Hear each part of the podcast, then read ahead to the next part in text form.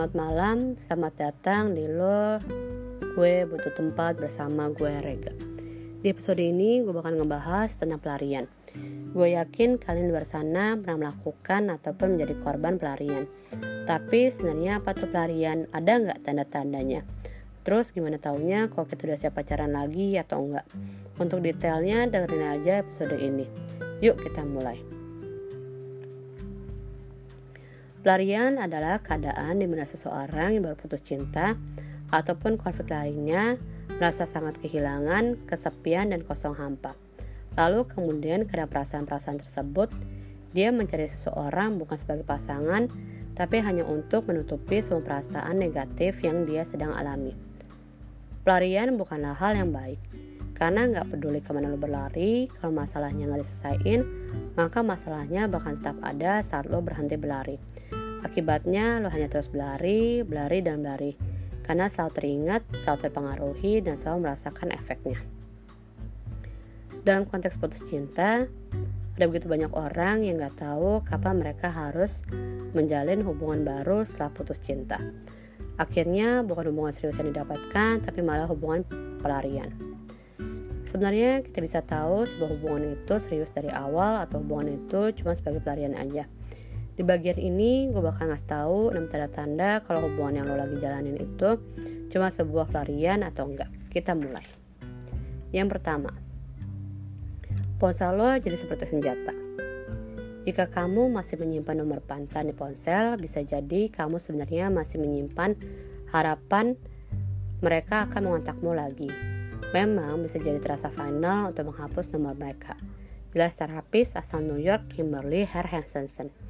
Intinya, menyimpan nomor mantan adalah tanda lo masih ada perasaan dan belum 100% menjalani hubungan yang baru, tambahnya. Kalau lo merasa lelah yang dijadiin pelarian, ponsel pacar lo juga bisa jadi petunjuk, tapi bukan berarti lo bisa diam-diam memeriksanya. Kalau wallpapernya belum diganti dari masih sama mantannya, atau malah foto mantannya masih menghiasi ponselnya, mungkin kalian butuh pembicaraan dari hati ke hati dan bersiaplah move on dari dia. Yang kedua, tiba-tiba bersikap baik. Terkadang dalam dunia nyata, kita biasanya nggak sampai 100% mengenal orang itu. Biasanya terjadi hanya sebatas kenal aja tanpa sering menyapa, apalagi mengobrol. Saat dia tiba-tiba mendekat dan bersikap baik yang bertolak belakang dari apa yang dilakukannya selama ini ke kita, lo boleh curiga. Emang berburuk sangka ke orang lain nggak baik. Tapi demi menjaga hati lo supaya gak terlalu patah hati, berburuk sangka sedikit gak ada salahnya kok. Apalagi kalau si dia tiba-tiba menunjukkan sikap baiknya ke lo. Bisa jadi ada maksud terselubung dari sikap baiknya itu. Yang ketiga, merasa diburu-buru. Orang yang sedang mencari pelarian biasanya terkesan sangat jatuh cinta dan sangat cepat untuk orang yang baru. Walaupun emang sangat menyenangkan memiliki seorang yang mencintaimu, menginginkanmu dan membutuhkanmu segitu besarnya. Hal ini gak bakal bertahan lama. Jenis terburu-buru seperti ini gak benar-benar mengungkapkan kejujuran. Cinta itu membutuhkan waktu. Kalau pacar baru lo jatuh cinta cuma 1 minggu setelah ketemu sama lo, bisa jadi lo cuma jadi pelarian. Mereka merasa harus memiliki hubungan baru dan bisa jadi berbohong demi mendapatkannya. Apa yang biasanya mengganggu orang sedang mencari pelarian akan disembunyikannya, jelas Hope. Isu serius dalam hubungan pelarian ini baru akan muncul nanti. Hope memperingatkan, orang yang sedang mencari pelarian bisa jadi memburu-buru pasangan barunya untuk segera menikah. Mereka bisa jadi dipenuhi rasa sakit atau perasaan ingin balas dendam, tuturnya. Jadi ketika pasangan baru lo sangat terburu-buru, pastiin lo mempertanyakan alasannya. Yang keempat, masih berteman. Kalau pacar baru lo masih berhubungan dekat dengan mantannya, karena mereka sekarang adalah teman, lo mungkin bakal mau mengerem hubungan kalian. Ironisnya, hal ini bisa jadi kalau dia benar-benar udah move on dari mantannya. Sebenarnya kalau dari pengalaman gue, gak ada salahnya kok temenan sama mantan. Asalkan mantannya pacar lo tahu batasan dan tahu diri. Jadi pastiin lo nemuin bukti nyata dari luka lama yang udah sembuh. Hal ini biasanya hanya bisa terjadi ketika pacar baru lo udah ngambil waktu yang cukup lama untuk lupain mantannya. Yang kelima, menghindar.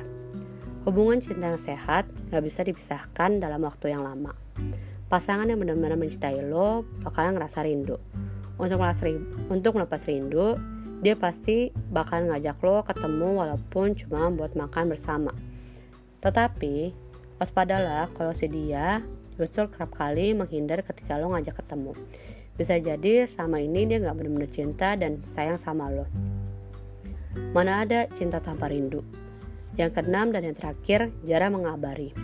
Memberi kabar adalah salah satu bentuk perhatian untuk mengekspresikan rasa cinta. Kalau si dia benar-benar mencintai lo, dia pasti ingin selalu tahu apa saja yang lo lakukan. Tapi kalau si dia justru dengan sengaja jarang memberikan kabar atau bahkan nanyain kabar lo, bisa jadi dia lagi mainin perasaan lo. Kalau hal ini terjadi, sebaiknya pikirin lagi buat ngelanjutin hubungan lo sama dia. Kalau perlu, tinggalin dan lupain dia, lalu segeralah mencari pengganti yang lebih baik dari dia. Kita udah ngebahas 6 tanda-tanda kalau hubungan yang lo lagi jalanin itu cuma sebuah pelarian atau enggak.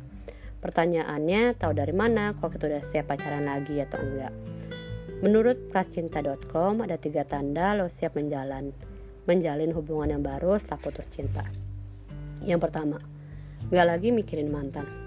Lo udah siap menjalin hubungan yang baru kalau lo udah berhenti memikirkan mantan dan merasakan emosi-emosi negatif tentang dia. Kalau lo masih sering galau, masih sering stalking akun sosial medianya, masih gak bisa ngelupain dia, jangan sekali-sekali mencoba mulai hubungan yang baru. Ini kayak ibaratnya semacam lo naik sebuah kapal yang baru, tapi barang-barang lo masih ada di kapal yang lama. Jadi bolak-balik di antara 2 kapal. Akhirnya kapal yang sekarang gak dapat perhatian penuh. Lo juga bakal mudah tergoda untuk membanding-bandingkan kedua kapal ini.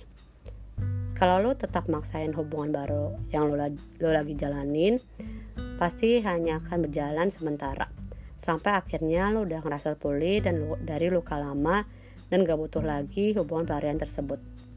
Yang kedua, mandiri dan kebahagiaan single. Prosedur move on standar ala Hitman System termasuk memulai semua kegiatan yang belum pernah lo coba, melakukan hobi yang dulu sempat tertunda, dan berbagai hal lainnya, sampai lo mendapatkan kehidupan single yang sangat bahagia. Lakukan hal tersebut sampai lo kebingungan. Bingung gak tahu harus memilih siapa orang yang tepat untuk diajak berbagi kebahagiaan dari lo.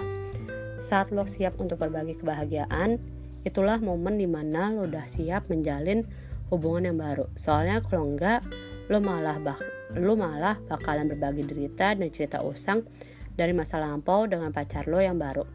Tinggal tunggu waktu sampai dia juga ninggalin lo. Yang terakhir, apa solusinya? Setelah 2 poin di atas, yang terakhir yang lo harus perhatiin adalah mengerti, memahami, dan menemukan solusi dari masalah lo yang dulu. Lo harus membedah masalah tersebut. Mengapa dulu lo putus, kenapa masalah itu bisa terjadi, dan apa yang salah dari hubungan lo. Karena sangat besar kemungkinan bahwa hal tersebut akan terjadi kembali, terutama kalau penyebab utamanya masalahnya adalah dari diri lo sendiri. Lakukan hal ini dengan objektif, jangan menimpakan semua kesalahan ke mantan lo. Hubungan itu 2 arah, jadi lo juga punya andil dalam kesalahan. Misalnya, udah tahu nakal masih aja ngotot dipacari. Walaupun kenakalannya adalah kesalahan mantan lo, tapi lo juga ikut salah karena udah memilih dia. Banyak orang gak ngelakuin hal ini. Itu sebabnya seseorang bisa putus berkali-kali dengan orang yang berbeda karena alasan yang sama. Ini kayak ibaratnya jatuh ke lubang yang sama berkali-kali, seperti seekor hewan yang pasti sekarang terbayang di kepala lo. Kalau lo udah ngerti, paham dan nemuin solusinya, maka lo akan sadar dan siap untuk menghadapi masalah yang sama di hubungan yang baru. Lo jadi semakin pintar dalam merawat hubungan, karena pustaka konflik lo terupdate. Setelah 3 hal ini lo penuhi, itulah saatnya untuk memulai hubungan yang baru, dengan cerita yang baru bersama pasangan lo. Selamat berbahagia and spread the love.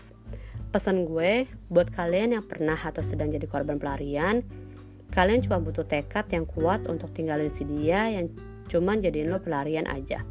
Kalian berhak bahagia dan mendapatkan yang lebih baik dari si dia yang sekarang sedang bersama kalian. Buat kalian sebagai pelaku, gue cuma mau bilang, itu hati dan perasaan orang, jadi jangan dimain-mainin. Segitu aja dulu buat episode kali ini. Semoga yang jadi korban cepat sadar dan yang jadi pelaku cepat tobat. Selamat malam, selamat tidur. Dari lo, gue butuh tempat bersama gue, Rega.